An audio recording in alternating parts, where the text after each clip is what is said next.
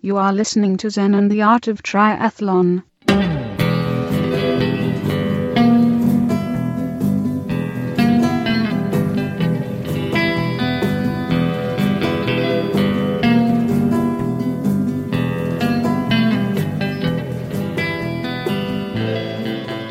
Well, hey there, all you triathlon studs and studettes. This is Coach Brett with another great episode of Zen and the Art of Triathlon, the podcast where we go long, we do endurance, and in the meantime, we learn a little bit of Zen along the way to help improve our lives. All right, we are at Huntsville State Park, not for the Rocky Raccoon one hundred Ultramiler or the fifty Ultramiler, but actually because I am an assist- assistant scoutmaster on a Boy Scout campout. My son Kai is twelve years old. He's in a Boy Scout troop, and Yeah, they're, they're camping at Huntsville State Park this weekend. They're actually on a hike right now. I've got plantar fasciitis in my feet from being too crazy with all the stuff I do. So I'm hanging back at the campsite, keeping an eye on things, which is a good good idea because woke up this morning, went down to the edge of the lake, which is just a hundred feet away or something, and looked out over the lake, was stretching, and I'm like, what the hell is that? It's a freaking alligator. It's this huge, like ten-foot alligator just lurking. He's just lurking. He's ready to assassinate. He's ready. Anyway, uh, let's see. This episode, we have a quick interview with Frank Springett, who is the inventor of the Tri-Morph, no, MorfTech. That's what it is. MorfTech triathlon bars. So they're these handlebars that fold from out to in. And so at any given time, they're not the other. It's pretty trippy. They're... Uh, The aero bar part, like sticking out the base bar, and then they have hinges in them, and you with levers you press down, and then when you do that while you're riding, you can push them forward, and now all of a sudden there's they they are aero bars, but without the base bars sticking out to the side, and when you want to stop, uh, and or you want to sit up, you just pull back, and they pop back into being uh, base bars again, and so they're lighter than the full. Uh, having both, and they are um, safer, I think, because you have your hands on the brakes at all times, because the brake levers are out towards the front where you're using them, and then or they're by your hands where you use them. They're more aerodynamic, so uh, because there's less stuff hanging out in the wind at any given time. And man, honestly, I gotta say these things could really take off. So we have a, a short interview with him. In person, because he came to my house and we rode around in the dark on wet pavement, which is like the ultimate test and on uh, handlebar, bike handlebar, um, you know, safety, usability. I mean, do they really work? Uh, it's a little bit hilly where I live, so we're going downhill into an intersection. That's pretty cool. So we have that, and then um, also I'm moving some papers around here. Also, I'm going to cover how to face your fears. This is uh, really interesting stuff, a really good technique to get you over some things that uh, you may be afraid of or that are holding you back, and it's a lot of fun. All right, there's all that, and let's go ahead and get going with that, but after we do just a little bit of the triathlon news. Here we go. All right, there's been lots of stuff going on, but these are just the highlights that I've noticed. Uh, Jordan Rapp, longtime professional triathlete, was riding on a Diamond, which is one of the uh, beam bikes.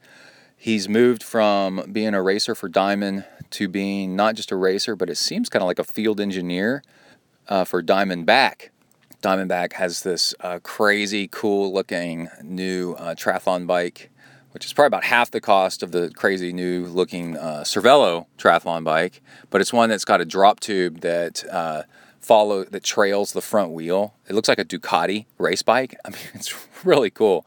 And uh, yeah, so it's funny from Diamond to Diamondback, and uh, Diamond is D I M O N D. And yeah, it'd be interesting to see how that goes. The um, the demo of the Diamond, the first ride at Kona, the guy didn't do all that hot on it. So we'll see if Jordan actually does better. And Yeah, I'll be I'll be interested to see how he how he likes that bike. And then also, as Jordan gets older as a pro, and he starts probably someday moving from being a full-time pro to being um, a retired pro and doing other stuff, uh, that's a good career move to get with a bigger company that has a salary to pay engineers to uh, continue to build and design their bikes from, uh, you know, moving forward. So that's a smart career move. Diamond is a great bike company, but it's real small, and they've got an engineer or two. So they probably didn't need another one. But Diamondback is a huge, huge company. All right, I've been invited to Saint Anthony's Tri in Saint Petersburg to go race. They invited Kai. I think I just have to get there myself, and it's all the way in Florida, so I don't know. But that's like the big Olympic distance race that is um, is the uh, one that like all the big name pros show up to, like the first one of the year. So I'm actually really excited about it and honored to be invited. We're going to have to see if I can actually get in.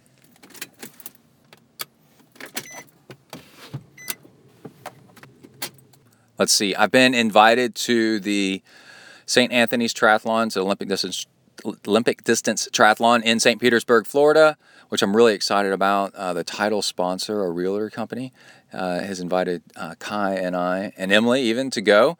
And um, the only problem is we got to get there, and it's in just a few months. And I've got plantar fasciitis, so I'm not sure if I should be racing. I could do the swim and maybe the bike, but uh, the run, I'm not sure. You know, it depends on how my feet are doing. Um, So we'll see. But anyway, it's an honor to be asked to go.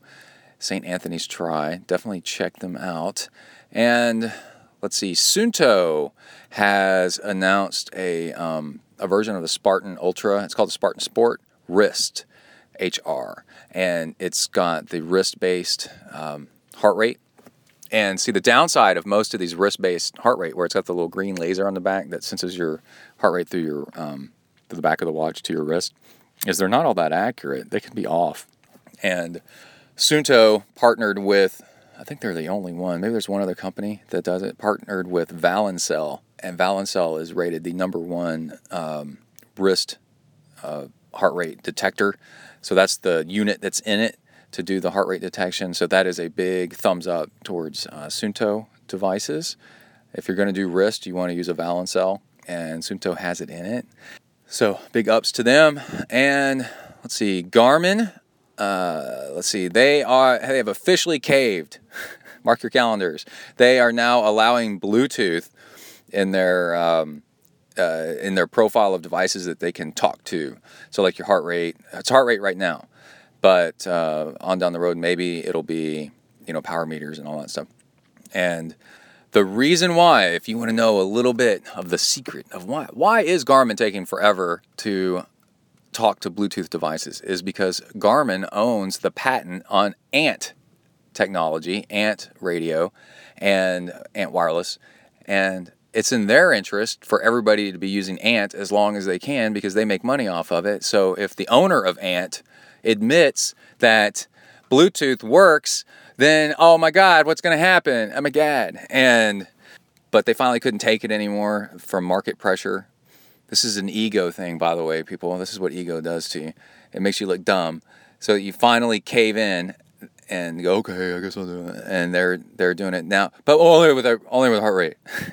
So, but eventually it'll go uh, the other way. Uh, my Suunto watch does Bluetooth everything and no A N T. I guess I gave the big middle finger to Garmin. Like, we're not gonna, we're not gonna do your uh, uh, A N T stuff, but there's there's uh, pluses and minuses to both, and uh, you have to Google all that to find out yourself. Okay, um, and just just a little side note: if you are a company that would love to sponsor a kids triathlon team, my son's Kai, uh, his he's on Trinity Multisport in uh, College Station, Texas, and they have, you know, ten, twenty kids, all different ages. And we're actually, he's actually, they are actually looking for sponsors, you know, to put the logos on uniforms and on on um, uh, the big team trailer going to events and stuff. And it just makes you feel good to help sponsor kids. I've been thinking about maybe sponsoring them. Um, any kind of amount is good. So uh, let me know. Uh, Texafornia, T E X A, Texafornia at gmail dot com. Let me know if you want to sponsor um, a kids triathlon team. They're getting together, uh, getting ready for the spring season. They go to nationals. Uh, they're awesome, man. So uh, let me know. There's one kid on the team that actually needs a bike. He's coming from a, a an unfortunate background, and the kid is crazy athletic. So if you want to throw a bike his way, um, funding for a bike so he can go f- get fitted for one and maybe pay for some of his race entries and stuff, then uh, that would be cool too. But whether you do or not, that's cool. We all got to get our way through our own way through life. All right. I cut myself on a knife and my knuckle is bleeding and I'm even having to wipe it on thing. Got a napkin going here. That's camping for you. Okay, let's go ahead and get started with our interview with Frank Springett. And here we are in front of my house in the dark getting ready to go for a ride on these cool folding handlebars. And then after that, well, we go for the ride, and then after that there's a post-ride interview, and then I'll be back. Here we go. Welcome to the next level.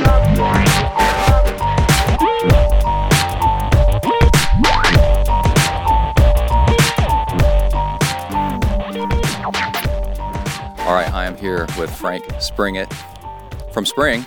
Yeah, that's right. Yeah. Isn't, that, isn't, that, isn't that a coincidence? And uh, he's driven up to my house Friday morning in the dark with these tri, no, MorfTech. I was going to say tri.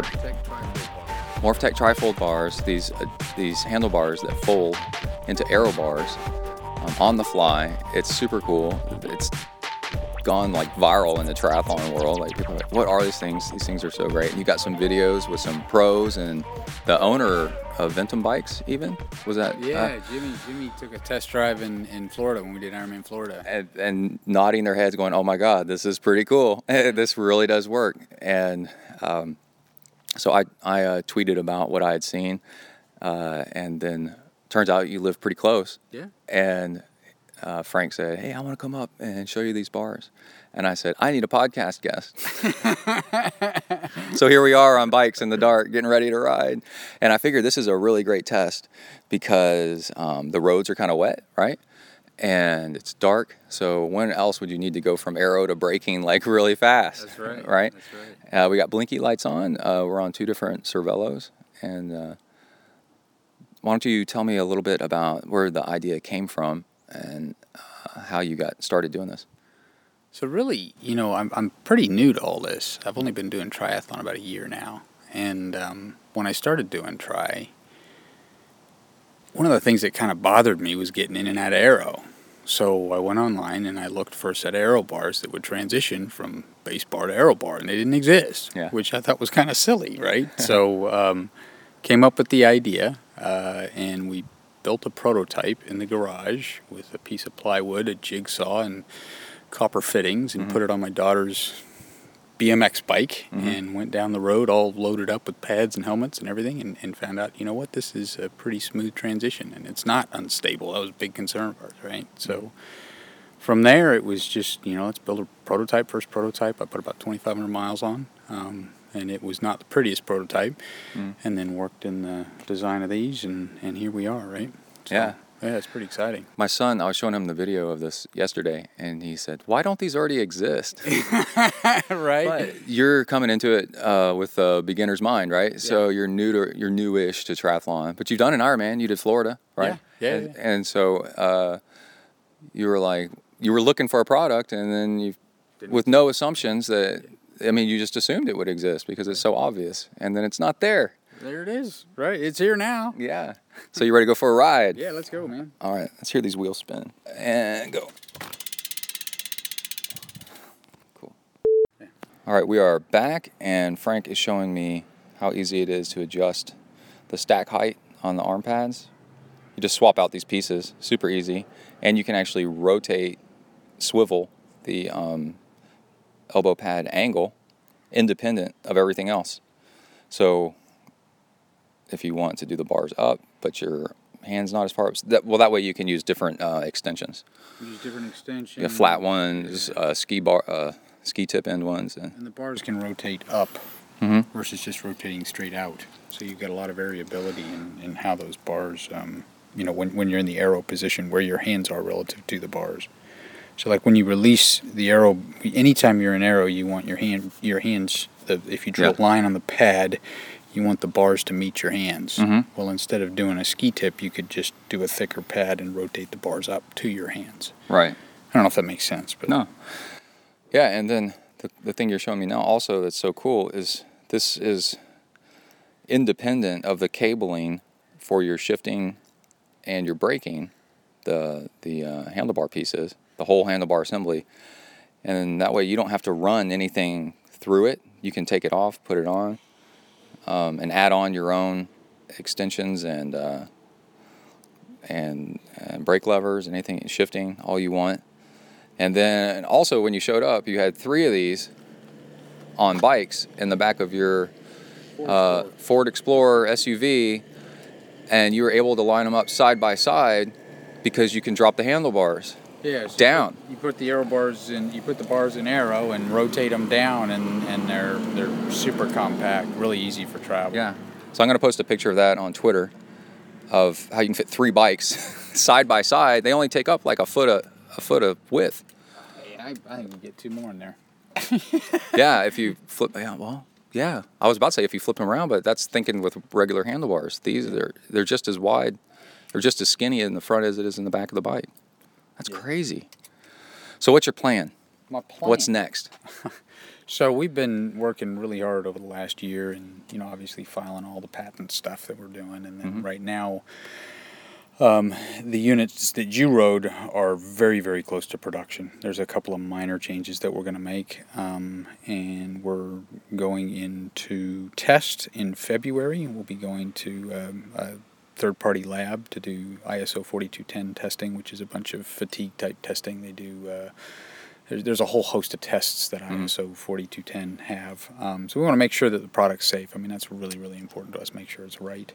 Um, we're going to go into pre-order uh, the end of this month, so in about two weeks, which would be a week to two weeks, uh, and then uh, delivery likely to be by end of March. Um, we, we, we thought about Kickstarter, but... Um, we're getting so much just really positive support from the industry. Didn't yeah. think that Kickstarter's Kickstarter... kind of for awareness. You yeah. don't really, you're, you've got that. Yeah, no, I, I, it has been, I keep saying it is amazing how supportive this industry is and, and mm. how open p- folks are in this industry. And it's been really, really exciting just to see all the great positive feedback that we've seen. So, um, yeah, we're, we're hoping to start delivering these in March. Um, we have our, uh, all our supply chain uh, worked out. It's here in Houston.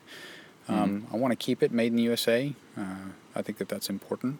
Um, and, yeah, what else? We're going to Arizona next week uh, to the I B D Summit, which okay. will be a lot of fun, uh, meeting some folks there. Uh, meeting Jimmy Riccicelli. I don't know if you know Jimmy. Oh, yeah. Uh, he's been just fantastic, really, really supportive. We're going to meet him, go go for some well, rides. Since he's the head judge, you kind of need... yeah, actually, you want him on your side so they allow these things in triathlon, right? Yeah, I mean, he's he's already indicated that we're good there. So as far as, yeah. you know... Um, I mean, this is triathlon. This is innovation. Yeah. You know, it's just doing something, quote-unquote, against the rules. I mean, that's what triathlon... I mean, that's what it's all about, is innovation way ahead of what regular... I looked up the U C I regulations, and they're like, it needs to be traditional handlebars, you know, for regular road riding. Maybe. Like it yeah. looks like you can you can uh, work around that and stuff too. So we've been working with uh, you know, we're U S A T approved, W T C approved. I'm working with uh, I T U right now. Mm-hmm. Uh, their technical committee reviewed it, uh, but they want to see the results of the test. Right. So yeah, uh, and we were planning on doing that anyways, right? And then right. we've also contacted U C I. Mm-hmm. Um, their technical committee doesn't uh, doesn't meet until springtime this year. Mm-hmm. So uh, so hopefully. This summer will be approved for T T, and then we also talked about mass start, because if you use the horns on these bars, they look traditional. It's just they right. move, right? So right. Um, we'll see. We'll see how that goes. I mean, there's, there's, uh, you know, that's going to be, I think, a, a bit more of a hurdle. But from a tri perspective, um, once we get I T U, I think we're pretty much good anywhere. And uh, my test ride, we rode uh, moderate hills, wet pavement, stop signs, hard turns, and they felt crazy solid, actually, was my impression. I did not expect them to feel so solid in the just riding along, you know, regular, and then also uh, switching between positions. Mm-hmm. They felt um, just amazingly solid. The bike is crazy light because you're actually removing pieces, mm-hmm. and that's the fastest way to, to drop weight. It's just take parts off, amputation. Right. Yeah. And uh, so, yeah, I'm a big fan. I I can't wait for you to make these. I think I might buy a pair yeah. because um, if I do Uberman in the fall, a uh, road bike would actually be really smart But I don't want to be in road position all the time. I want to be able to switch to aero.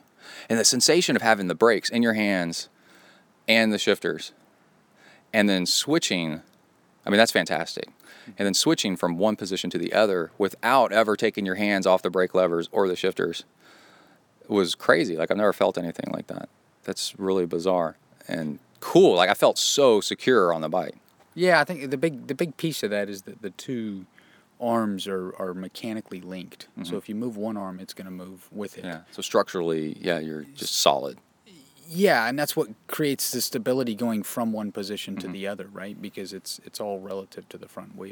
Yeah. So yeah, no, I, it, I'm I'm glad you liked it. I mm-hmm. um I've like I said, I've, I've put twenty-five hundred miles on the first prototype, and I really don't like riding regular bars. Yeah, not not anymore. No, I wouldn't go back. All right, well, cool. I'll let you pack up. And uh, like we were saying, this is a weekday uh, before work. I got to get ready to go to a meeting. But this is how you get stuff done. This is I'm really excited for you because this is this is an exciting part of the process, right? Yeah. Uh, I mean, you're exhausted. You're having to drive all over the place, yeah. But that shows how much you believe in it. Yeah. You know, um, and and uh, the energy you get from more and more people going, "Oh my gosh, this is so cool." Yeah. Wow, this is an exciting thing that you're doing. You know, it's we always say, I mean, you just got to ride them. You ride them once, and you know, right? Um, and I I have a big background in my, my job in mm-hmm. product development. And so it's been really great to be able to take those skills and understanding how to take a product, design it right, test it right. Mm-hmm. All the way through, through. All the way through to, to, you know, production and all the rest of it. But it's been... Patenting, really, all yeah, that. Yeah, yeah, yeah. yeah. No, I got, I got fifty patents at, uh, at work. So that's kind of one of those things that I'm kind of accustomed to. Awesome, man. Okay, cool. All right. Thanks, all man. All right. Well, thanks, Brett. It was a real pleasure meeting you. I appreciate your time, man. All right, cool. All right, um, you need to help you pack anything up, and um, you need to get you anything from inside? You want to come inside and grab something before you go? Uh, the only thing might be washing my hands. Yeah, um, easy to do. All right, that was super cool. Thank you, Frank Springett. And this has all the pieces of actually being successful. The guy really knows what he's doing. Um, he said that it's... Uh, It's a lot of fun for him to be doing this. He's all the all the pieces are in place for this thing to actually succeed. So if people like it, you, we might see these things on all kinds of bikes all the time. I miss riding on it already. Like, it was so cool. I actually really loved it. Um, you can find out more about MorfTech at M O R F T E C H. So that's morf-tech at, or not at, uh, dot com. And on the website, he's got links to everything, so you can go check them out. And there's pictures on my Twitter and my Instagram, uh, all about um, Zen Triathlon on both, with uh, lots of fun riding all those things. It's pretty cool. All right, uh, before we get into how to face your fears, I need to give a mention to Salt Stick because they have an updated uh, a sponsorship thing they wanted me to uh, let you know about. And shoot, I want to let you know about. This is cool. Um, Salt Stick is a uh, sodium electrolyte, you know, mix of stuff that you can add to your water as needed because we all have different uh, sodium needs, electrolyte needs. And it's uh, Salt Stick is the one where it's almost exactly the same ratios as uh, human sweat. I mean, like within small percentages. So you're replacing back in what you sweated out. So it's awesome. And, you know, they got capsules and stuff. And then... The other thing is they have uh, chewables, and there's a picture of that that I posted, and it's like lemon lime chewable. So you put it in your mouth and you just crum- it crumbles in your mouth a little bit after some pressure from your teeth, and it tastes good. And, oh my God, it's so awesome! So I did a bike ride with some the other day, and I loved it, and I posted a picture of it. And you can get all kinds of, um, well, you can get twenty, I think it's twenty-five percent off. You can get a good discount, Uh, twenty-five percent off if you go to the webpage that they put up just for us, fans of ZenTri. So you go to saltstick.com slash ZenTri. How about that? And they told me that uh, they did a search uh, online and found that people were, um, like it was people getting uh, fake discounts, you know, where they just go and go, how can I get a discount on Salt Stick? Go here and get ZenTri. And they weren't um, actual listeners to the podcast, so they so they password protected how to get through to the page, but it's so easy. The the uh, discount code is ZenTri uh, to get into the saltstick dot com page, It's super simple. So you go there, and it's got this blurb about, hey, we are so uh, into Zen and Yard Triathlon and glad that you listened to the show. This is awesome that you're a fan. We want to give you twenty-five percent off when you order. And that's the way you do it. This is actually when uh, Frank with MorfTech was asking about, hey, how do I uh, set up sponsorships for people? I go, do what Salt Stick is doing. This is awesome.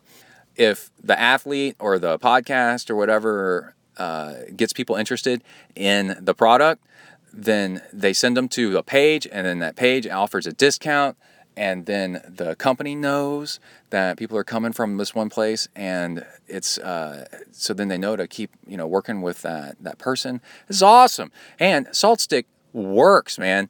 It really, really works. And the other thing is, is you can take as much of it or as little of it as you want. So if it's not that hot of a day and you're not going to drink that much water and you had something salty for lunch already, you know, you're like, well, I'm just going to take a little bit. And you're like, man, I can tell I need some electrolytes. Then you can double up on it. Oh, it's awesome, man. It's awesome, awesome, awesome. I like taking apart the capsules and then mixing it in with the water. But now that they've got these chewables, I don't know, man. I don't know what I'm going to do. It's so good. I just like chewing those. I, I have the chewable capsule uh, bottle right next to my bike on the trainer. It's uh, it tastes good. I can't wait to work out again and use some more. All right, so go visit saltstick dot saltstick dot com slash ZenTri, and then when it says, what's your password? Type in ZenTri, and boom, you're in. All right, let's go ahead and talk about how to face your fears. Okay, Kai and I were going for a bike ride. I think it's later in the training log of this of this episode, and Uh, we got ready to start on our bike ride, and the road was washed out down at the bottom of the hill. I mean, we couldn't even get going, and it's like, road is washed out. Your ride is over, man. You're not going to ride on this road. And we're like, oh, crap, and there's water running over the road. It's like a foot deep, and I was like, man, this sucks. We just got beat, right? And then I thought, no, we did not get beat. We are going to go, and we're going to go start somewhere else. Right, and then we so, so we started the bike ride at a different location, about uh, twenty minutes away by car. And then while we were riding, it crossed my mind, hey, let's go to the other side of where that obstacle, that fear, that that uh, raging uh, creek that was covering the road. You know, like, you can't pass me.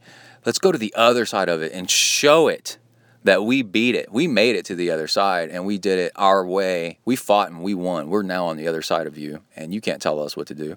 We're going to beat our fear. And Kai, so I told Kai, I said, hey, let's keep pedaling down this road. I know that this road goes to the other side of, the, of where that creek had cut us off. And uh, he said, really? I go, yeah. And so then we got, we pedaled all the way to it, and then we got off our bikes and sat there and looked at it. And And just, I said, Kai, just soak in the in the feeling that we're on the other side of this creek that tried to stop us. And he liked it. He was like, oh, this is kind of cool. And then we got on our bikes and pedaled off. And so we're in the car together, and he asked a question about that. So, I forgot what it was. And I said, son, you know, this isn't the, um, I do this a lot. This is not the only time that I've gone and looked at something that had me beat and showed it that I'm, I've beaten it. And he said, really, Dad? Like what? And I said, well, you remember a year ago when I broke my arm, I tripped over a chain that was strung across a road at night, and I fell down and broke my arm.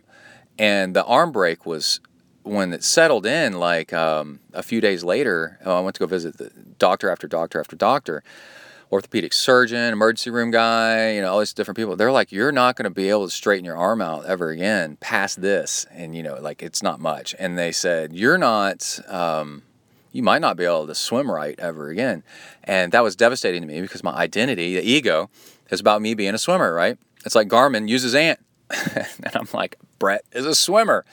And how can I, uh, I don't know what to do with myself. You know, it's like, it feels like a death blow if you've, uh, to the gut, to the heart, to your heart, if you've uh, been told you can't do something um, that's, uh, you know, that you were used to, that you're used to doing a lot of and that you love doing. And Um, one of the very first things that I did was uh, start swimming, A, uh, as soon as I could, and it was terrible. Oh, my gosh, it was so painful, and I was so, so, so slow. And then uh, the other thing is, as soon as I could, um, and this was like a few weeks later, maybe at most, I started running, and then within a couple runs, emotionally, it was very difficult.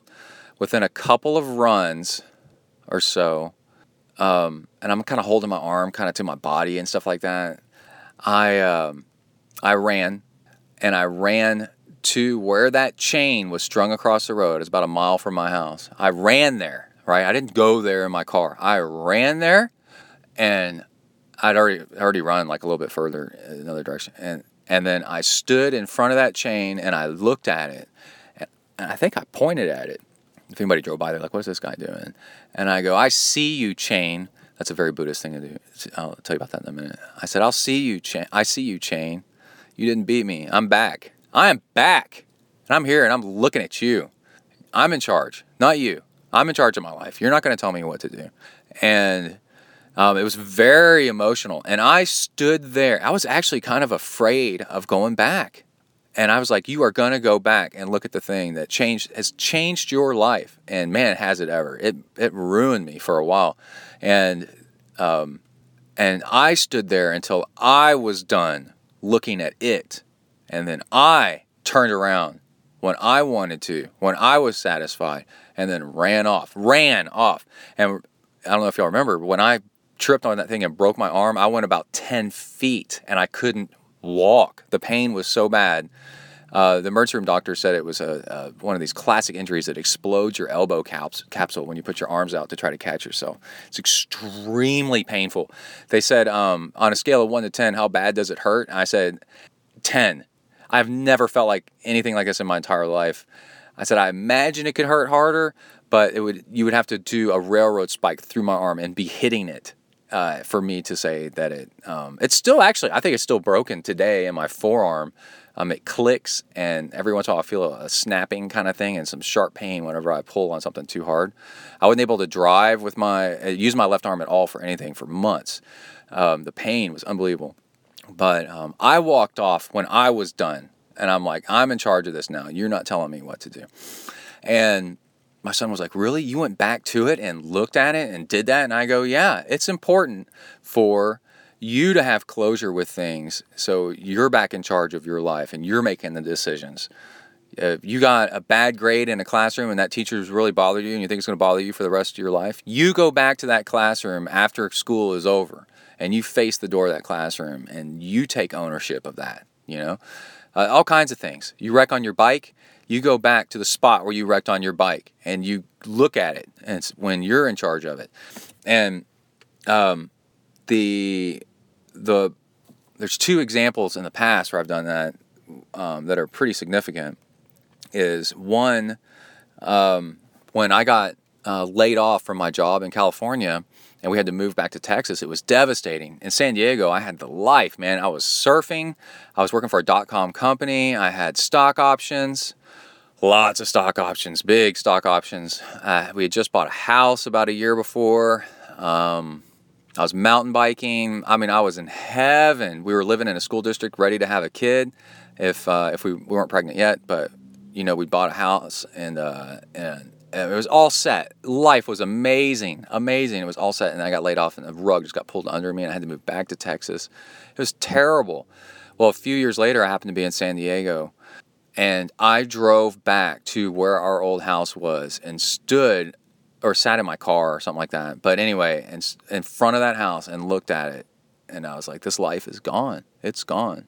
But my own life now, I've taken over, and I'm doing it, and we're okay now. Because, and I'm not afraid of you anymore. You're not going to make me feel bad.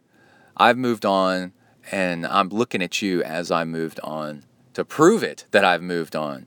And you'll notice you can't go do this until you've moved on. But it's also part of the process of moving on, if you choose to do it. And, um, but this all goes back to, I remember when I went to military school, and I was like fourteen years old, just turned fourteen, and the um, there's a Marine Corps obstacle course, which is terrifying as it is, and uh, especially if you're only fourteen. And there is this thing that's called it's like a, called a ladder or something like that, and it goes way up into the sky, and it's got rungs on it. It's really wide. It's let's say it's ten feet wide, uh, twenty feet wide. I don't know, but then it goes up, and the rungs are bars that are probably a foot in diameter, so you can't hold on to them with your hand. They're maybe uh, eight inches in diameter. But you can't hold on to them with your hands, so you can't get a grip out on them. You have to hook them with your arms. So now you don't have a good grip, really. And then they're also spaced apart, like maybe three feet, two feet, three, two and a half feet. And so they're they're at an odd distance apart where you can't just climb it, right? So you got to hook and kind of pull yourself up to the next one, and then kind of and then it's paint. They were painted yellow, so they could be kind of slick if they were wet. And this thing goes up, I don't know, like twenty feet in the air. I mean, like like pretty high up, and you're like, man, and you have to go up one side, over it, and then down the other. And I'm telling you, going over it is really hard because you're bear hugging that top rung and trying not to fall off this thing. And the whole time you've got drill instructors, Marine Corps drill instructors, screaming at you that you suck, that you're too slow, hurry up, right? So it's terrifying. Um, but it's the screaming and yelling at you that they're going to kill you in your sleep if you don't go over it that forces you to go over it. And then once you're over it once, you're like, oh, I could, I could do that. So it's a confidence builder. Um, but I remember being terrified going over this thing at uh, at first at age fourteen. And then later on in the school year, it was like a few months later, we were so confident and so uh, overly confident in ourselves and uh, tough and crazy. By then, they had done their job. You know, they put us through a couple months of this uh, boot camp, uh, Marine Corps boot camp, hell weeks. I mean, just over and over and over again.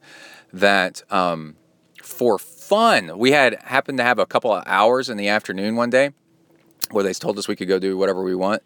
Uh, a couple of friends and I went over to the obstacle course and climbed up that thing for fun and then sat on it uh, and wrapped our legs around the top bar. And at military school, a lot of people smoke cigarettes and stuff like that. And we smoked cigarettes on top of that thing and then using our body weight, not holding onto it with our hands, just holding onto it with our legs, uh, like riding like horseback style, uh, with our legs wrapped around it, and then wiggling it left and right with our hips, laughing, uh, smoking cigarettes. We had come back to it, and we owned it. We we were in charge of that thing now. It was no longer uh, making us afraid. Uh, it was now afraid of us and how uh, crazy we were. And that's kind of where this all started. And uh, and then since then, I've been I've been like, yeah, if something wrecks wrecks you, go back and uh, go dominate it yourself. And you stand there and you look at it and you declare that you see it until you're done with it, and then you can move on. Now, what's really interesting is I just got a, a tweet about this the other day. Somebody sent it to me again. Um, I see you, Hill, is a thing in. Um, Well, I see you, Mara, is a thing in Buddhism, and it's where Buddha was trying to reach enlightenment, and he got visited by Mara, which is the devil, and their version of the devil. And Mara says, "What are you doing here?" And uh, nah, nah, you can't do this. Uh, you're ter- you, you know, you're never going to be this. What do you? Who do you think you are? Blah blah blah. And all Buddha said was, "You know, I see you, Mara," and he's he's like, "I'm here. You're visiting me, and I am. Or actually, I'm visiting you. I can do. I'm fine. You're the one with the problem, not me." And um, so we talked about this in previous uh, ZenTri podcasts, that when you're faced with something difficult, you call it out. You go, I see you, Hill. I see you, yard that I don't want to mow. I see you, um, sweat rate that's insane. I see you, um, alligator in the lake that I'm afraid of crossing. I see you. I see you. And so this really took off, and people were... Um, Uh, started tweeting me and, and uh, emailing me stuff of where they said this during difficult times in life and difficult parts and races and triathlon training. They would say, I see you, and then whatever thing was difficult. I see you, broken chain. I see you, wind, you know, when you're riding into the headwind. I see you, heat. And it really took off. And it was just so funny that just a couple of days ago, somebody tweeted at me, I see you, Hill. Because we started this, oath, um, this whole thing on ZenTri. Okay. So that's how you face your fears. I hope you can use that and uh, get things done with it. And let's go ahead and move on with uh, donations and Hornet Juice. You can uh, donate to ZenTri by going to the left-hand side of the page, looking for the donation link, which is always helpful. It keeps the show on the air, and de- desperately need the donations all the time. And then also on the right-hand side, you can get Hornet Juice, which is an amino acid powder, which is protein that... Um, extends, heightens your fat burning and extends your endurance. So either way, uh, getting yourself involved in that helps support the show and is uh, the Hornet Juice gets you something really cool that you get to use. And recurring donations or one-time donations are really neat, because then you can send in your name, and I read it on the air like I'm about to do, and also you can attach an email or send, you have my email address after that point, and you can send me an email. So Francisco M. ordered Hornet Juice from Puerto Rico, and I asked him how it was down there in Puerto Rico, Puerto Rico, and he said, it's awesome down here, just did an eight-mile run today, uh, getting ready for a half marathon next month, and the half Ironman P R, Puerto Rico, on March nineteenth, triple exclamation points. Love the show. I also, I actually also bought some Salt Stick and the dispenser on Saturday. Hey, cool, man. Um, how do you stack the Hornet Juice and the Salt Stick? Well, Hornet Juice doesn't have any... Uh, doesn't have any uh, soda, it doesn't have any electrolytes in it. Um, so one capsule of Salt Stick per hour to start off, I would say. Uh, Hornet Juice lasts an hour and a half. So what you do is you mix it up uh, in a bottle with your fuel. So two, three hundred calories from maltodextrin powder or gels mixed in, um, and those two together, all that together, and then uh, one or two bottles spread out on the bike ride, depending on how long you're going to be out there. And you just drink from that. And then also extra, lots of extra water on top of that, especially in Puerto Rico where it's going to be so hot. So yeah, um, you mix up what you want to take for the bike ride over in bottles and pre-made bottles, uh, diluted or concentrated, a concentrated bottle, and then you sip from that and spread it out over the time that you're going to be. That's what a lot of pros do, and it really works. Uh, Axel Siebenborn sent in a donation. Thanks, man. M. Webb is a recurring donor. Paul Egert sent in a donation and said, great show, thanks! Exclamation point. Matthew Frois, Allison Frutos, Lars Miner says, hey, Brett, thanks for a great podcast! Exclamation point. Love the energy and all, and that the podcasts are lengthy. Uh, awesome for long workouts, even swimming. So don't listen to people complaining, if they complain, about the length. It's awesome, energizing, and inspirational. Anyway, wanted to hear about the delivery time on Hornet Juice if I order from you. Well, it takes about two weeks, sometimes longer, sometimes less, because it comes from New Zealand. Um, I got a package from Amazon to try, try, uh, after your massive endorsements and a three uh, longest training runs and one thirteen-mile chia seeds, Hornet Juice, and I felt like a diesel engine. That's right, that's that Hornet Juice. Not sure if it's just me getting fitter or placebo, or if it actually works. Honestly, who cares? Oh. If it works, it works. Um, but it's it's the Hornet Juice. Uh, we'll keep trying since it seems to be doing something, and would love to support your podcast indirectly that way. So just want to make sure it doesn't take weeks to deliver. Oh, and so you get an idea of one fraction of your podcast uh, sample demographic. thirty-eight, thirty-eight-year-old male, Danish, with an American wife. How do you know she's not an American living with a Danish, huh? Anyway, uh, living in Chicago, starting out kite surfing and mountain biking on Lake Michigan, maybe. Uh, always ran and felt more of a drive towards endurance racing than the adrenaline sports. Yeah, me too, after a while. You're kind of like, okay, I want to go long. Anyway, I used to love, uh, just more fulfilling, feels like an, an accomplishment, and racing is just plain fun. Switched f- to first marathon, Copenhagen, six years ago. Used tons of spinning and even some brick training to toughen up mentally. Completely inspired by a couple of triathlete friends that did the full one forty point six. Then moved to the United States. Thank God, America's awesome. Uh, with my wife, and did two more marathons. Atlanta, hilly as crap, and Chicago, flat and awesome. Was too busy rebuilding life, career, and new country to get into tri, though I wanted to, just a massive transition and didn't have the foundation in place, but finally got started with the Chicago Triathlon last year after getting too damn heavy. Olympic distance, two fifty-nine, but two forty-four race time minus slow T one, T two, do something. Anyway, and love it. This is like the perfect sport and super fun. Yes, dude, you're hooked. Good. All right. Big ramble. I'm on the Twitter at Lars Miner, M E I N E R, and Facebook. Um, but thank you for fueling the fire, man.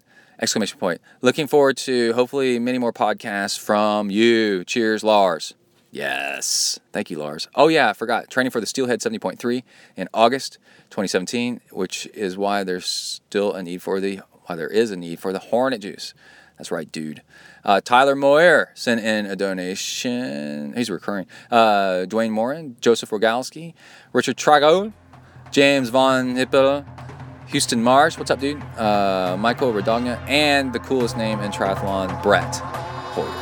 All right, let's go ahead and get started with the training log. So much in here, and we gotta get going. Here we go. You are entering the ZenTri training log zone. Huneli.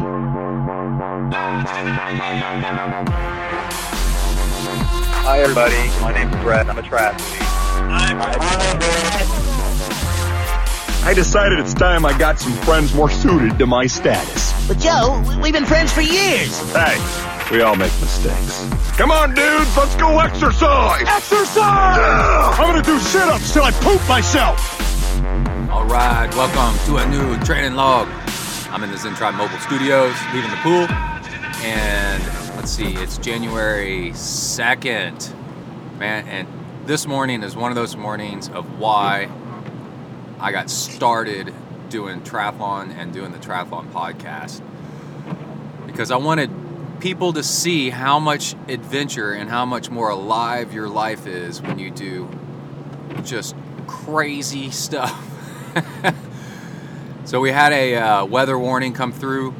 um, It's going to be, oh, we got a Google Home thing for Christmas, and that's a ton of fun, man. You ask it jokes. That's the best thing. Hey, Google, tell me a joke. Hey, Google, tell me a dirty joke. And then it tells you a joke that usually has mud involved. Pretty funny. And, uh, but anyway, we, uh, well, Kai and I went for a bike ride yesterday afternoon. That was pretty badass. Oh, we got an accident up ahead. Play it cool. And Uh, last night, we got weather warnings that there was going to be lightning storms and such coming through in the middle of the night, early in the morning to late morning. And we live in the Midwest, so we live not exactly in Tornado Alley, but we get tornadoes and hail and all kinds of crazy stuff. So we kind of kind of got to watch it, man. We get severe, severe storms. And uh, let's see, I got up around four twenty because it was just lightning outside like crazy, and my plan was to go swim this morning. And one reason I quit swimming at this one pool, even though it was a um what was it, like a twenty-six meter pool, it's it's a long story why, but a twenty-six meter pool, so you get longer distance uh per lap and all that stuff, uh but it was an outdoor pool and it was just closed all the time. Turn down the radio there. It's closed off and on randomly, which is the worst. Uh, randomness just drives people crazy. And the, um, cause you get all your stuff together and you're planning on going swim, and then boom, um, pools broken over and over and over again, uh, storms, lightning. So, uh, if the lightning detector goes off, got one of those systems, then no, um, no swimming for fifteen, thirty minutes or something like that. So just too many mornings sitting in the car in the cold, waiting for the lightning detector to give the all clear. And uh, when I was a lifeguard as a teenager back in the eighties, uh, we just said, if there's no lightning, if, if you hear thunder, close the pool down. No thunder, no worries, man. And anyway, so we're, uh, so I swim at this other pool that's an indoor pool. It's a twenty-five yard pool. It's not the greatest pool at all. It's too hot. Sometimes the water is eighty-four degrees. And uh, it just kind of sucks, but it's consistent. That's the thing we talk about in triathlon all the time, is consistency. So this pool is consistently open, and it's got great hours, you know, five a.m. until, I don't know, sometimes ten, eleven p.m. Uh, just good, good hours, man. So for when you get serious about training, it's consistency. I can always go, because you don't know when you're um, you're going to be too sore to bike or run, so just go to the pool instead. So if you know the the pool is going to be open, is a big deal. But funny thing, after all that talk about how awesome it is, uh, the pool heater broke the other day, so now the water's down to uh, seventy-four degrees, and it's a bit chilly at first, but um, it's tolerable. It's not that bad. And so I've done two swims at seventy-four degrees, but on my way to the pool this morning, uh, lightning's going off like crazy, and then on the car, the the, the uh, NOAA alarm starts going off, the eh, eh, eh, eh, and I get to the pool, They're like, you're really gonna swim? I said, yeah, because I know that the pool is actually grounded, and um, if lightning strikes nearby, the uh, the risk of being killed by lightning is actually really, really, really, really, really, really, really small. So I'm swimming in a seventy-four degree pool, uh, and the pool has glass all the way on, gosh, on two or three sides. The third side looks out over a gym, but that gym has actually uh, got glass around it as well to the outside. So the pool is being lit up because it's nighttime otherwise, and uh, just flash, flash, flash, boom, flash. I'm sitting there swimming laps like a fool, and just the excitement of it all was just so cool. All that, uh, oh, and I'm swimming with um, pool boys and pool buoys and drag chute, and the uh, the pool manager guy comes in and measures the water pH, and I know he's sitting there shaking his head. He's like, nuts. But dude, seriously, a little bit of excitement, a little bit of nuts in your life, uh, what makes triathlon so awesome. To to get done what you need to get done to be to finish a triathlon, um, you can't be normal. And today's normal is so wimpy and just so such a consumer, and uh, just sit there and take it, and uh, work at your desk and don't do anything, just be safe. And we're so wimpy, and uh, this kind of adventure is awesome, and it's adventure right there out your front door. Uh, and on top of that, two other things. I went for a bike ride with Kai yesterday, and I started asking him, uh, he did something. I asked him if he was trying hard, and he said no, and I got mad at him. I go, dude, I'm out here taking my time to ride with you, and you're not even trying hard.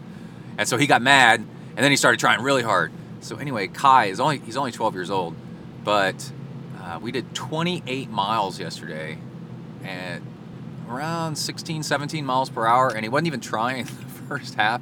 And we're out on the access road of a freeway for almost two hours, and that was fun. That was a lot of fun.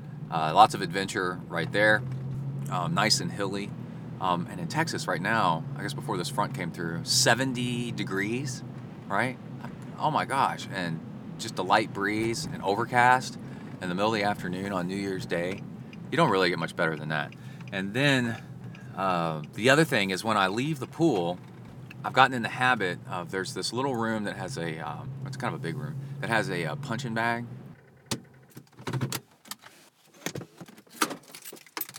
Hold on, I'll be right back. All right, I'm back. And uh, it's got two stand-up punching bags. And what a cool, uh, it's got a punching bag that you lay on the ground too, that's like a, just a dead body. And what a super cool habit. Um, it's got everything that that good, smart habits uh, need. And by that I mean, um, it's already ingrained in what you're already doing. I'm walking past, it's kind of like having a pull-up bar in the doorway, you know, of your job or something. And I walk past the um, the punching bag on my uh, on my way out out of the building, and I go in that room, close the door, and I just hammer on it. And what I've noticed is uh, my punching technique, uh, and uh, how much weight you can throw behind it, and your skill set uh, has just um, improved so much. Like how much weight you can put into a kick, right? Uh, side kick, front kick. I tell you what, a front kick is really devastating. It's kind of where you bring your knee up towards your chest and then push forward with the ball of your foot. Um, and if you hit somebody in like their quad with something like that, uh, man, you could really, really hurt them. And they're not expecting it. And since it's coming straight on, it's really hard to block. You know, if you swing from the side, you can kind of see it coming and block things. But anyway, what I've noticed is, uh, well, for a little bit of background, when I was uh, when I was in military school, if we got into fights, then you had to um, box to finish the fight. And so I saw and participated in lots of boxing matches and had plenty of um, uh, boxing training. And then just for a very short while, took boxing classes when I was in San Diego. And then I was a bouncer also for a year at one of the most happening, busy, heavy nightclubs in uh, in town, in a college town, College Station, Texas, with, you know, a top uh, football team. And the, the craziest nights were the nights after an Aggie football game. And football players, big, just brutal assassins of of men, would come to the uh, come to the bar either to celebrate or because they were angry, one or the other. Neither one is good, I can tell you.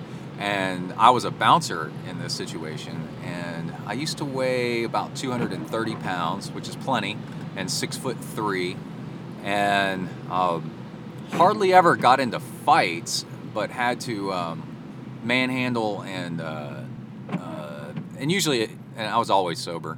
If you're sober and the other person's drunk, it levels the playing field. Somebody can be really big. Um, they just can't move very fast because their reaction time. So it's kind of like you're fighting somebody and they're in slow motion and you're in normal motion. So it's not it's nothing really to, to brag about that much. But my um, my point is that, let's see, I swim three times a week, sometimes four times a week, and most times, I've made a habit out of this I, over the past couple months, of uh, swinging by the uh, punching bags on the way out of the gym and just spending, man, I think at most five minutes uh, practicing hitting the bags, you know, tap, tap, tap, bam, bam, bam, tap, tap, bam, bam, and then working on a repetitive motion, side kick, side kick, side kick. And the more you do it, the more weight you learn to put into it and trust it. And I do it in a mix of barefoot, shorts, Uh, work clothes. Today I did it in work clothes, so so jeans and business shoes, you know, and a button-down shirt, because uh, you never know what uh, you're going to be wearing when you actually have to defend yourself against somebody. And then also um, grabbing the back of the bag with one arm and pulling the person, theoretically, close to you, and then uh, popping it with uh, elbows. Because actually, if you ever get into a street fight, you're gonna break your hands really, really fast. And it's really dumb uh, getting into a, a fight ever. And uh, the consequences, both of being sent to jail and a lawsuit, and you can accidentally kill somebody. Um, if you knock somebody out with a punch and they fall over backwards, they can hit the back of their head on the uh, pavement or against a curb or against a table. And the next thing you know, um, they're dead. And now you're going to prison for uh, manslaughter. So it's just not cool. It's just not ever anything you should get into. But what happens is uh, the first thing to go if you punch somebody in the face is you break your hand. Uh, one time I punched my brother just in the shoulder, and uh, we were teenagers, and it broke my hand, and he laughed at me. I was about five foot seven, five foot eight at the time, and he was six foot three, and I remember him looking down at me and just laughing, and I was holding my hand going, oh my God. And uh, anyway, so um, a trick is to learn how to throw with elbows. And uh, and also, if you're uh, scrapping with somebody, things get really close really quick. And um, you're on top of them, they're on top of you. Uh, you know, they're, you know, grabbing each other's shirts and stuff like that. And um, a lot of that, uh, when I was a bouncer, was keeping the guy away from you, shoving him hard and fast uh, towards the door of the club. So, and every time that he's more than, you know, four feet away from you because you've shoved him fast, now he can't hit you. And he's closer to the door. And you just keep doing that over and over and over again. And then once he's through the door, um, you and your, your other bouncer guys uh, stand there and don't let the guy back in. And now you've got three or four of you. And, and they're outside and you're inside. And, that's, and it's over with. It's done. And that, that usually ends it right there. But um, that's advice for anybody that's ever at a house party and somebody starts fighting, is get them outside of the house and lock the door. Don't fight them.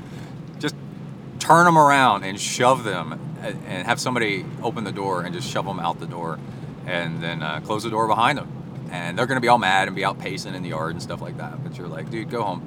But anyway, the, uh, the shoulder, the uh, elbow strikes, um, and you need to be able to practice from coming from the side, coming from down down to up, as if you're hitting somebody in the chin, from coming up like an uppercut. Um, and then also top down, and that's called twelve o'clock to six o'clock. Uh, like on a clock face, top to bottom, and those are all um, different ones. You need to practice both sides. Uh, you also need to practice palm strikes. Uh, that'll save your hands from being broken too. Is you hit, you lift your fingers up and uh, hit them with the, you know, right there with the base of your palm. It's like hitting somebody with a phone book. It's really amazing, and all these can um, can save you uh, from breaking your hands uh, because once your hands are broken, man, you're you're done for. And all that stuff is, uh, my point is, it feels good, man, to, to be practicing that, whether you ever, hopefully, you'll never, ever, ever need to use something like that.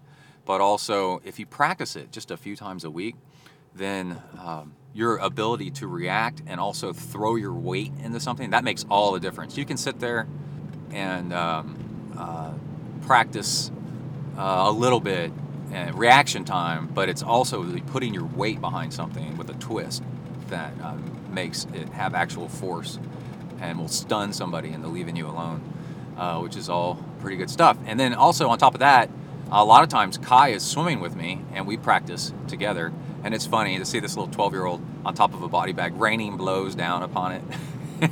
And he's really not that into it. It's me uh, that's doing it, but I figure we're putting in work now so that uh, he kind of gets the idea of how. I didn't know how to punch either. Um, I kind of punched.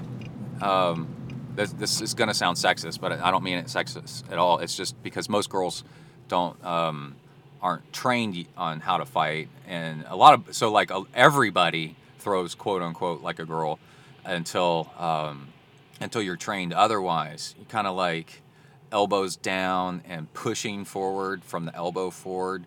And you're not like putting your shoulder into a hip twist. And then once um, anybody's taught how to do that, it's also kind of like throwing a baseball. Instead of doing an overhand with putting all your weight behind it, it's doing a uh, pushing forward motion, which has like no force behind it whatsoever. And then as boys and girls um, get better at it and better at it and more and more training, they learn to, you know, put their weight behind it. Everybody's fighting like that, which goes to um, uh, show... Uh, The coolest thing that happened lately was the Ronda Rousey fight was on the other night, and I didn't watch it because I figured it'd probably be over pretty quick and it wouldn't wouldn't be worth the money. And man, was I right! Um, and it it's because Amanda Nunes Nunes whatever um, is who Ronda was fighting, and all of her fights um, the past couple years, she's been quote unquote punching like a guy. And what that means is just sharp twist, wide shoulders, all the weight behind it, and locking out her arm and just clocking people. And when anybody throws like that, then uh, you're going to get hit and you're going to get hurt, and it's going to be bad. And uh, Ronda's, Ronda's specialty is um, judo throw. But what Ronda's been trying to do lately is uh, stand and fight, and that's not her gift. And it, I think when you're at that top, top level, um, you got to stick with your gift. You work on your weakness, but you don't rely on your weakness to uh, win a fight. And when they ring the bell and they come out of their corners, the very first thing, if you're fighting a killer like Amanda Nunes, then you need to um, go to your strength. And, and uh, uh, Ronda's strength, of course, is the uh, body grab, judo throw, armbar. And she should do boxing to kind of defend herself, to duck and weave, to uh, keep from getting beat up too bad while she goes in for that armbar and a throw. I mean, she went to the Olympics. She was a, a, a bronze uh, judo Olympian, and uh, but she tried to stand and box with Amanda Nunes, who throws uh, punches like they're bullets coming out of a rifle, and you just can't do that. And it took one hit, one jab, and uh, Ronda was um, stunned just a little bit, and that opened her up for a couple more hits, and then like the third hit just rocked her world. Absolutely stunned her, and then um, then she was just like a punching bag, and uh, Nunes just went to town on her, and they had to stop the fight forty-eight seconds in from... Uh, Because, you know, uh, Ronda's badass, so she can take a hit for a while and still stand. These people are trained, you know, not to fall. Some, sometimes they get knocked out and they lay on the ground and still swing their arms like they're fighting in the air. That's how well trained they are to keep going. Uh, it's kind of like doing the Ironman shuffle. You know, you're done. You're done, dude. You are not going to have a good race. But still, you just keep trudging along. You're going to finish. Doesn't matter that you're doing a twenty-five minute mile. You're going to just plod along. And uh, that's... Uh, That's what Rhonda was doing. She was still standing, but was just taking hit after hit to the head, and um, was just a, a walking zombie. While Nunez was pounding her, uh, the Herb Dean, I think is his name, jumped in, broke up the fight, said it's over, and uh, Nunez continues on at uh, heavyweight or not heavyweight, uh, women's champ. I think they got two, but um, you know, one of the reasons I talk about all this fighting stuff. Because I'm, I'm I'm into it, but I'm definitely not into fighting fighting. But I'm into the other part of it, watching it and whatever. Because I've noticed that it ups your energy level, your testosterone level to, to witness a little bit of this. And um, as you get tired from triathlon training and all the endurance stuff, a little pep up uh, is actually good for you. It's kind of like listening to heavy metal. Watching watching some fights uh, kind of gets you thinking a little bit, what would I do? And it kind of energizes. I do not ever uh, endorse, uh, and most of the fighters don't. It's a lot. It's a lot of showboating, a lot of acting. I kick your ass, and then they never do it, except for in there, because they know. Anyway, that's it. I'll be back later. Out, Bing. All right, let's take a break and mention Amrita bars. Oh, I just had one. Where is it? Where's the wrapper? It was the chocolate maca, maca, mac attack. Let's see. Let me go get it right here, because they have regular energy bars, and then they have their recovery energy bars. Here it is. Oh, Amrita, plant-based nutrition, chocolate maca, fifteen grams of protein in one bar. How about that? I have I have the high-protein ones after I swim. Oh, man, it's such good stuff. They have all different kinds of flavors. They are non, uh, I wouldn't say non-allergenic, because that's, that's like, uh, that's not the right wording, hypoallergenic. There's no nuts. They use seeds instead for the protein. So if you have a nut allergy, there's no worries there. They are uh, vegan friendly and uh, no animal products used inside. Uh, gluten-free, dairy-free, peanut-free, soy-free. Long time, long, long time uh, sponsor of the show. Kai was in a soccer game today, drinking out of an Amrita water bottle. Speaking of the other stuff they make, they have all kinds of cool gear. And he scored two goals. Now, if you eat Amrita bars, will you score two goals in life? Probably. You never know. Got to find out. And you can find out by going to amrita health foods dot com and using discount code zen two zero one six. That's discount code zen two zero one six. It's actually a really cool fuel for long rides because it's super easy to digest. And also, here's another thing. They don't freeze. A lot of bars, the competition, uses uh, stuff that will actually freeze when it gets cold. As we head into winter, Amrita bars stay soft. You can open one up and plow through it uh, nice and chewy, and uh, they're date-based. It's really cool. Um, the way I eat Amrita bars when I'm biking along is I open one up, and or I'll maybe pre-open one before I get going on the bike. But anyway, I take a bite out of it, like maybe a quarter or a third of the bar in one bite. And then I fold the end of the wrapper back over the rest of the bar, and then I put it on uh, the on my quad. I stuff it up the front of my bike shorts from the uh, knee side, kind of push it up in there, and it stays flat with my quad right here, right there. And then um, twenty minutes later, thirty minutes later, I just grab it, pull it back out, push the bar forward in the wrapper, boom, another bite, and it keeps your stomach feeling so good, super smooth, super nice. There's cardamom in it, which actually soothes the stomach. So, all right, that's it for Amrita bars. Thank you so much for being a sponsor. Show them some love. Again, uh, discount code twenty sixteen, zen twenty sixteen at amrita health foods dot com. And also they have, like I said, a big store with all kinds of cool gear, shirts, jerseys, water bottles, fun stuff like that. Go check them out. All right, back to the episode. All right. All right, we are back. Back in the ZenTri mobiles. Ah, man. Uh, I got a question. I, I went riding with Kai today, and I probably will talk about it at the beginning of the show, facing our... It's quite an adventurous ride. But I posted a picture yesterday of Kai and I riding, and he's riding these carbon wheels that I got a while back that I promised I would review and talk about on the show. So it's been a while, and I've learned a lot about them, and I'll give you my recommendation on these things. So Kai wanted race wheels, and he wanted, you know, million dollar race wheels. And uh, I went out of my way and found for six hundred dollars total, which is probably half the price of one wheel of Zips or Envies or whatever, and found these wheels online, full carbon, and uh, sixty millimeter, sort of, maybe fifty-five, fifty. But anyway, and uh, ordered them, and uh, they have been fantastic, but I want to put a, an asterisk. They have been fantastic for Kai, who started out riding them at one hundred, no, seventy pounds, and now he's pushing one hundred pounds, and I think by the time he gets up to one hundred twenty pounds, that they're gonna start making me nervous. And that's, even though they are, um, they've been fine, wonderful wheels, uh, the risk of buying discount carbon from China is so huge because you don't know what you're getting. And I think a lot of times they don't know what they're selling you because there's so little testing on these. They're okay.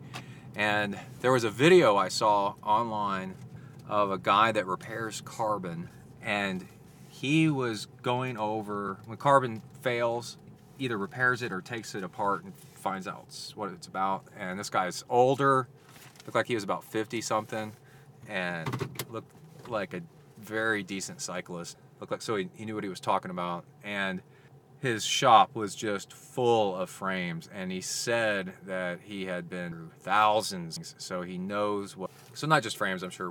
And the uh, just the difference in carbon from five, ten years ago between then and now is incredible. And what you do is when you take apart the carbon and you look on the inside of the hollow part of the frame, you can start to see where there's imperfections, the imperfections start to come undone. They start to come under failure, and carbon fails uh, catastrophically. Steel, you know, like you take a paper clip and you bend it back and forth, and back and forth, back and forth. You have to keep doing that like twenty times, and then finally it'll break, you know. Um, carbon, when it fails, it, it fails like fiberglass. It just shatters almost. It's a little bit stronger than that, but not much. And there's um, a huge problem with this stuff. And so we're talking about Trek, um, Bianchi, you know, like the the best, best brand. The difference in their own stuff between today, uh, of how much better it is, and just a few years ago is so night and day that the um, it's like fold, stuff like that, that you can't see from the outside, that they didn't really care about because it was on the inside. Well, it turns out that's where a lot of the stuff starts to fail. And the... Um, So you take a manufacturer that has no no responsibility whatsoever to make stuff right, doesn't care, and cuts corners. I mean, this is, it's unfortunate. This is the same country that when they run out of a main ingredient, they put plasticizer in it. When all those dogs died, uh, putting plasticizer in dog food because they just ran out of the main ingredient. Well, they got to fill orders. What do they care? You're a country away. Uh, an ocean away. You're never going to get them, so they don't really care. And that's just the way the human mind works. And that just when you offshore stuff. And knowing that, I would not buy cheap Chinese carbon rims again from, um, there is too much of a risk. Now, one safety precaution I did was um, I put a high spoke count on this. And that way, at least they're a little bit stronger. Six. And I got white. There's a picture on Instagram taken on January first. You can go check it out. You can see. Now, the other thing is carbon wheels and braking power. Again, we're talking about a one hundred pound kid, so he doesn't need much braking power. Um, you start getting up into one hundred forty pounds, fifty pounds. I weigh one hundred ninety pounds right now, and I would not ride these. I would not ride carbon rims um, after I've seen the difference. Uh, G C N, Global Cycling Network, puts out a lot of videos, and there's a lot of hype right now about um, disc brakes, uh, carbon clean. And this was really funny. They're like, well, on carbons, uh, that are tubeless ready, you can um, you can run no tube, so you can run a lower tire pressure, pinch flat, and all this. And they're like, by the time that you add in the um, the sealant and the extra thickness of the tire or something like that, then you're right back to the same amount of weight as if you were riding alloy rims or um, rims with uh, disc brakes. So it's not a weight it's not a weight saver by any means. And then check this out. The there's all this hype also right now about wider tires, which is um, definitely founded, right? Uh, wider tire, tires are fantastic. I did this one race on super wide tires on a mountain bike, and I went really, really fast. I was really surprised because um, the next year I rode on a regular road bike, and I could not match my time. And I was on a mountain bike with fat, fat tires, but they were slicks. Um, it was absolutely really bizarre. But uh, wider tires have lower rolling resistance. And you would say, oh, well, they're going to have higher wind resistance. Not if the rim shape matches the tire. Now, there's one other thing, is the, the uh, shape of the tire is affected greatly by the width of the inside of the rim track, not the outside. When they're like, these are twenty-five millimeter wide uh, rims. Well, they're twenty-five millimeters wide on the outside, but on the inside, if they're carbon rims, they have to be thicker. And that thicker means that they're going to further pinch in the uh, the tire bead, the part that attaches the tire to the. It's going to pinch that in a little bit uh, more narrow. And now you're losing a lot of what, not all of it, but a lot of the, the sidewall stiffness of your tire um, because now it, it pinches in and then back out to the width of the tire and then back in to the tip of the tire where it makes contact. And, uh, and turning and, and all kinds of stuff, there's um, you're losing um, stability in your tire and probably losing other stuff too. You're losing a lot of the performance of the tire because you've had to pin. Okay, so you get back to a wide alloy rim. Oh, and, and you lose, um, the, the worst thing is you lose braking power under a carbon, uh, a full carbon rim, and that's what Kai track instead of an alloy one. And it seems to be that the still king of the road, undisputed champion, is alloy rims, uh, wide alloy rims. So like head eighty makes. And the other thing is, oh, well, they might be a little bit heavier than carbon. Um, yeah, they, they could they could be, but, but, there's a big but. Um, once you're up to speed, a little bit heavier a wheel actually isn't a penalty. If you're starting and stopping at the same um, elevation, which are most triathlons, then a little bit of weight penalty does not hurt, and it smooths out your ride to have more momentum built up in your wheel. So a little bit more weight is like a little bit heavier of a flywheel on a bike trainer. It just smooths out the ride, gives you more confidence. Your wheels will be less twitchy and crosswind. Uh, so right now, if I was to buy... Um, If I was to buy two race wheels, I would get carbon fairing um, wheels, wide carb. I'd get wide wheels with aluminum brake track, no matter what. You gotta make sure they fit your frame, um, and then put wider tires on them. You know, twenty-fives, something like that. And then after that, I would look in how much fairing you want. And again, you can put a disc on the back of your, of the back of any wheel set by going to wheel builder dot com.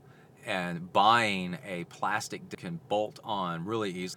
Uh, it's super easy to do, and it'll turn your rear, rear wheel and make your bike look.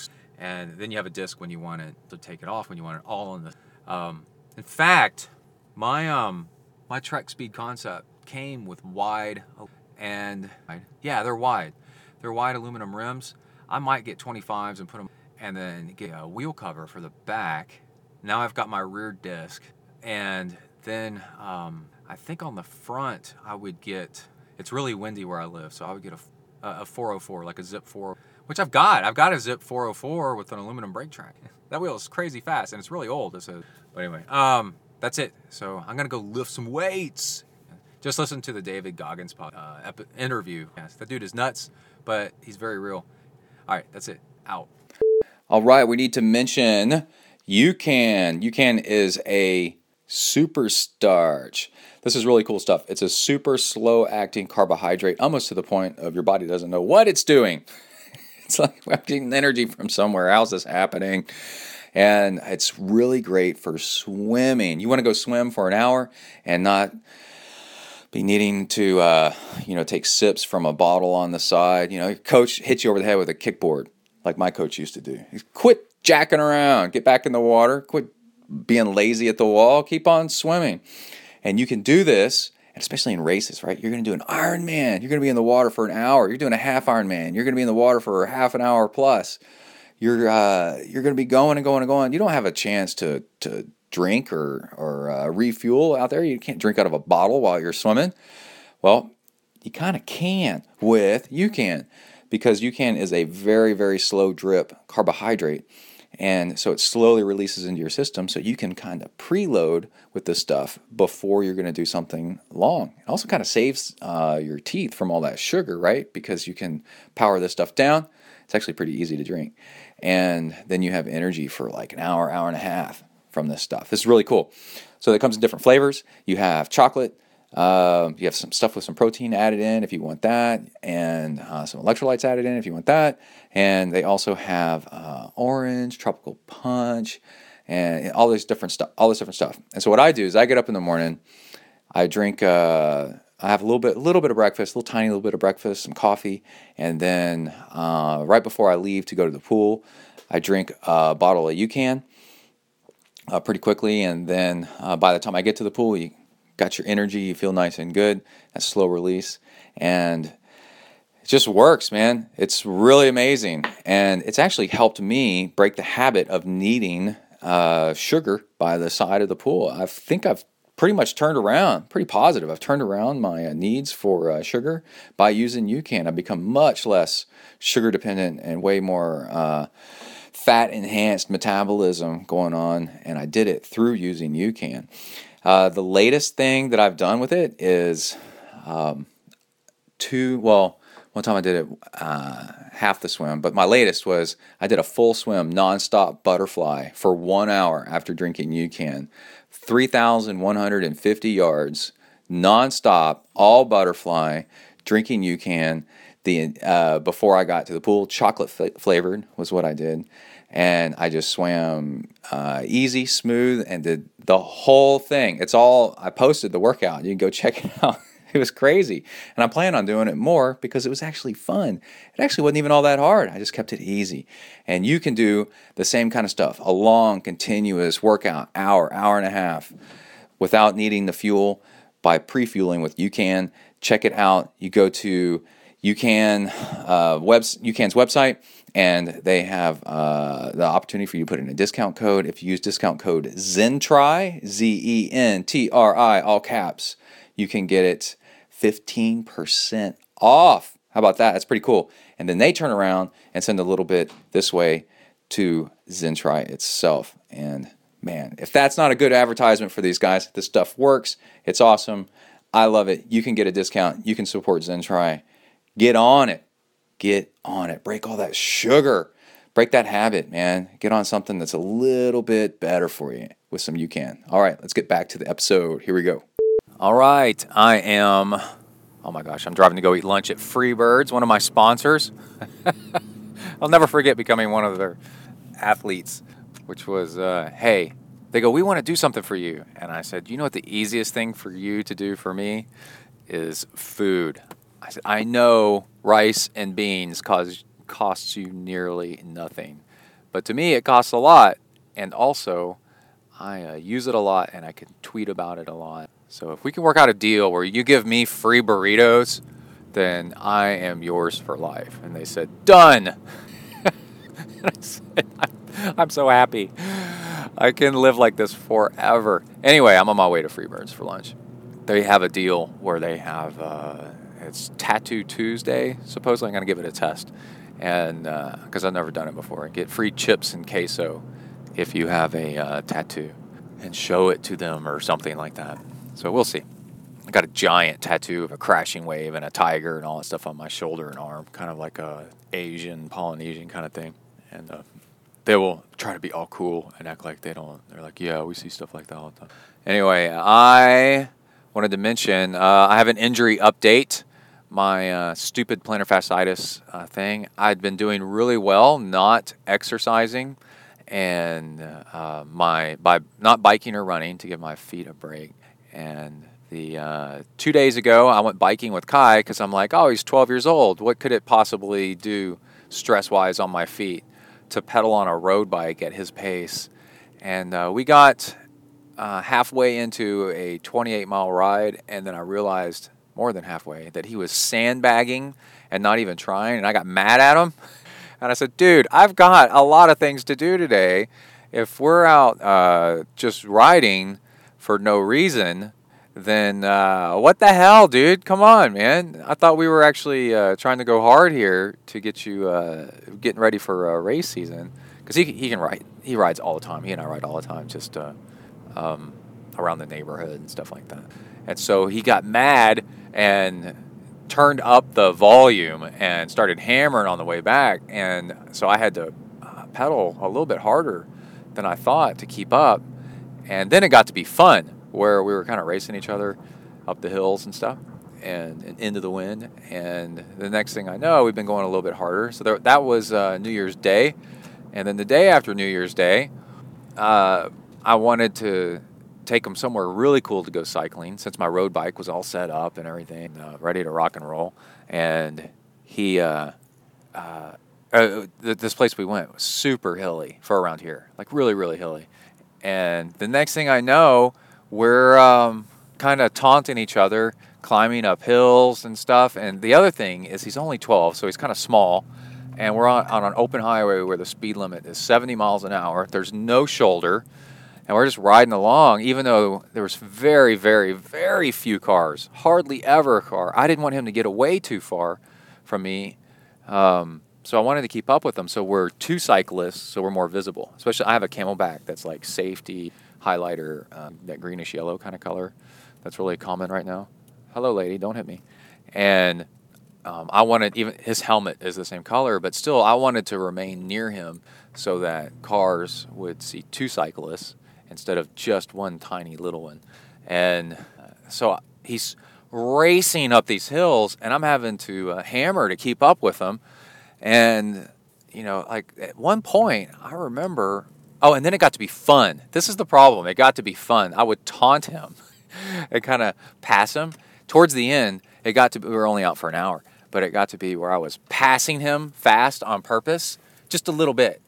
And then, so we were kind of trading off Uh, who's in front, but by accelerating and passing the other person, usually uphill, because going uphill he has an advantage, or it reduces my advantage of power. Um, going downhill, uh, he has to pedal crazy hard to keep up with me. And um, so on the uphill, me taunting him, he can turn around and do it right back.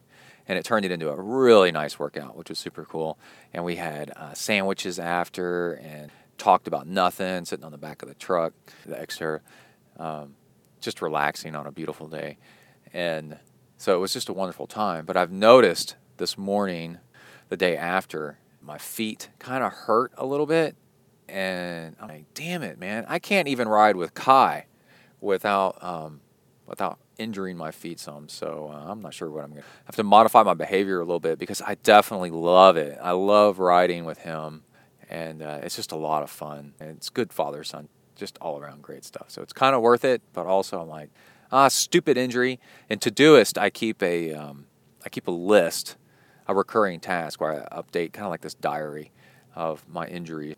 I managed to hurt my right wrist now uh, doing kettlebells, and uh, so that's that's added to the list. But anyway, I need to go into Freebirds and snack up. All right, more later. Out, bang. All right, let's go ahead and wrap up the show. I'm at Huntsville State Park, just like at the beginning. Walking through some leaves, you can hear.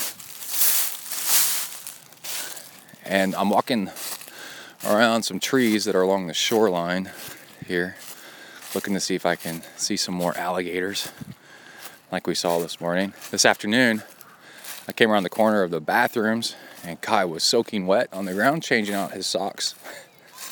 And I said, "Why are you wet?" And he said, "They threw water on me." And I'm like, "Who?" And he said, "The other guys." And I said, "How Did they get water? Oh, they went in the lake. Like, you saw alligators in the lake. Yeah. I'm like, guys, please, please stay away from the from the lake and the alligator. There's alligators. The fact that you don't see them means that their plan is working. You guys. Oh my gosh. Anyway. So the boys are uh, doing long hikes, getting ready for Philmont. If you uh, don't know what that is, look it up. If you do know what that is, you're probably getting pretty amped for them too. They got to practice. We live at low altitude, rolling hills, if at most rolling hills, and uh, they need practice for mountain hiking with big heavy packs on and stuff. So they're out doing that uh, while the rest of us are collecting firewood. And the younger guys, I help them through uh, wilderness survival, uh, a little bit of wilderness survival fun, uh, building a tarp that will catch uh, rainwater. They're not actually going to use it. It's not going to rain, but they're just practicing. And you never know, man. You're out camping at Philmont, for example, and you get lost and stranded, or you need to trap water. It's a pretty cool little trick on how to do it. I posted that on Instagram. Let's see. I've been taking L-theanine, which I'll talk more about the more it works. It seems to really mellow me out and uh, get rid of stress and anxiety and help me sleep.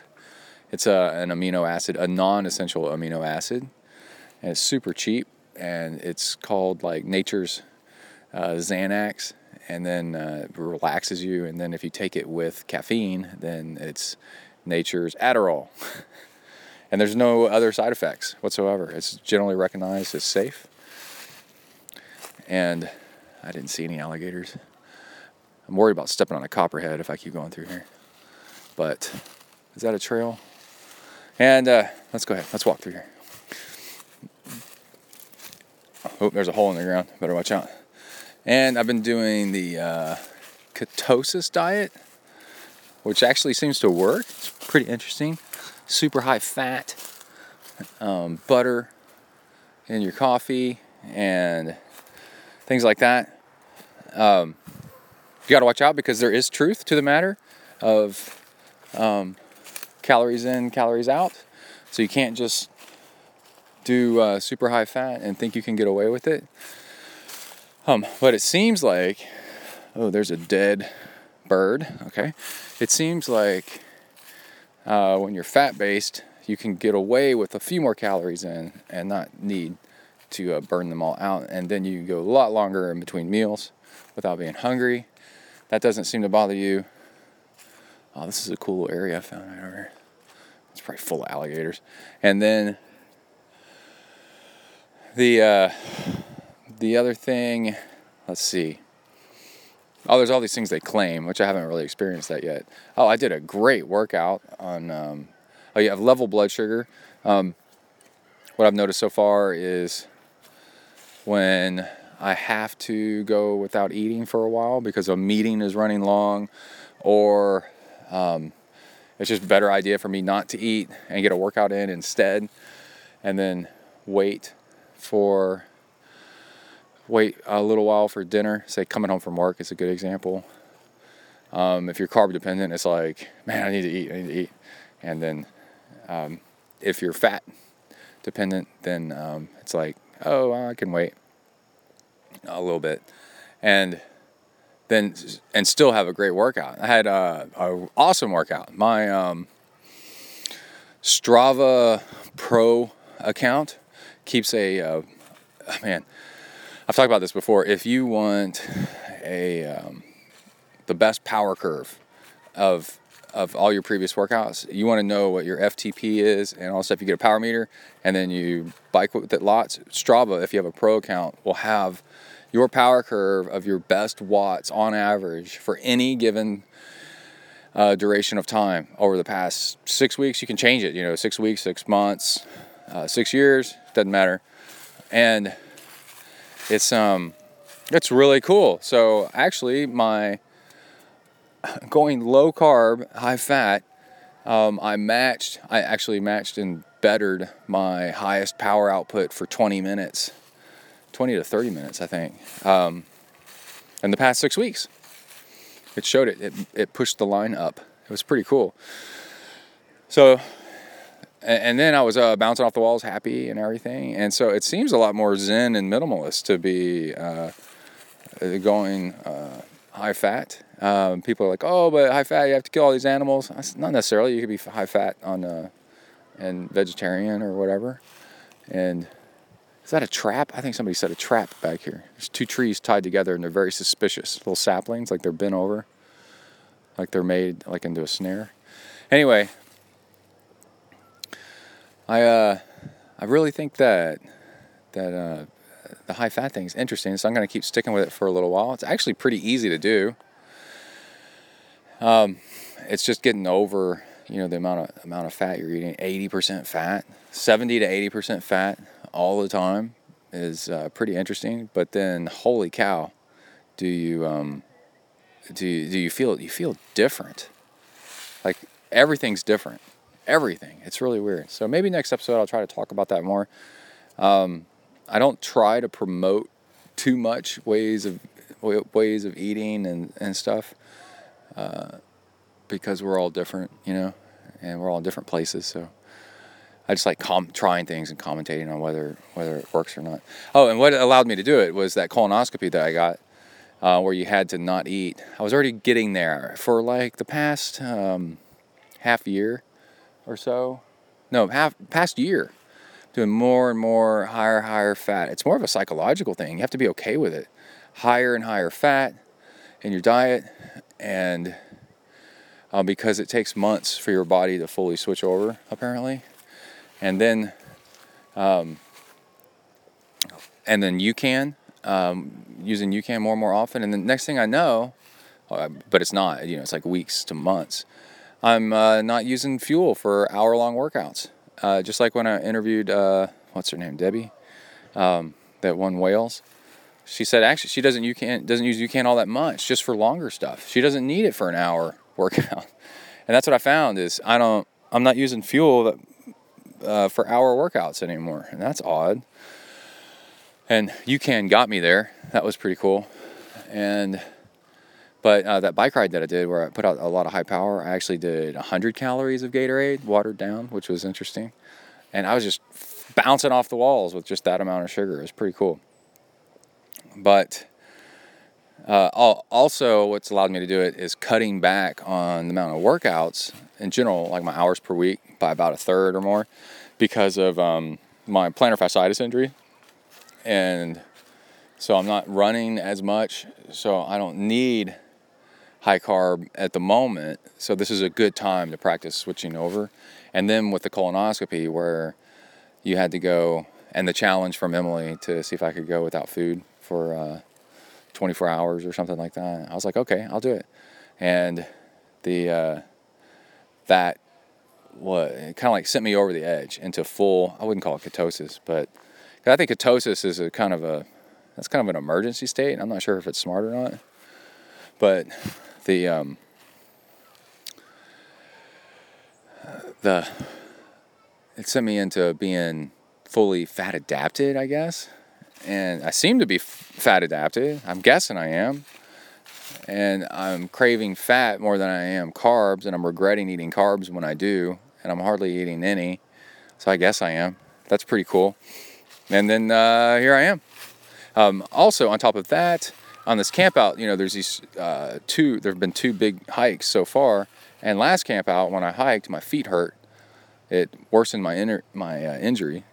And I had to say, no, I'll go on the camp out. This is really hard. I'll go on the camp out, but I refuse to hike. I will not hike to save my uh, feet. And it's difficult. People give you weird looks. But you're coming all the way out here, and we need you. And I'm like, I can come all the way out there, and I can sit at the campsite and do nothing. I'm not hiking, and I know that sucks, but in the long run, it'll be better for all of us, and it'll be better for me. And that's why saying no is, um, man, it's hard. You know, it's doing the right thing, though. Um, and in today's society, where we have so many options, you know, Kai's on a triathlon team. Dude, when I was a kid, we didn't have this crap. We didn't have a kids' triathlon team and a kids' mountain bike team. And then plus all the other clubs and whatever at all the schools and stuff that they got. And Boy Scouts, blah, blah, blah.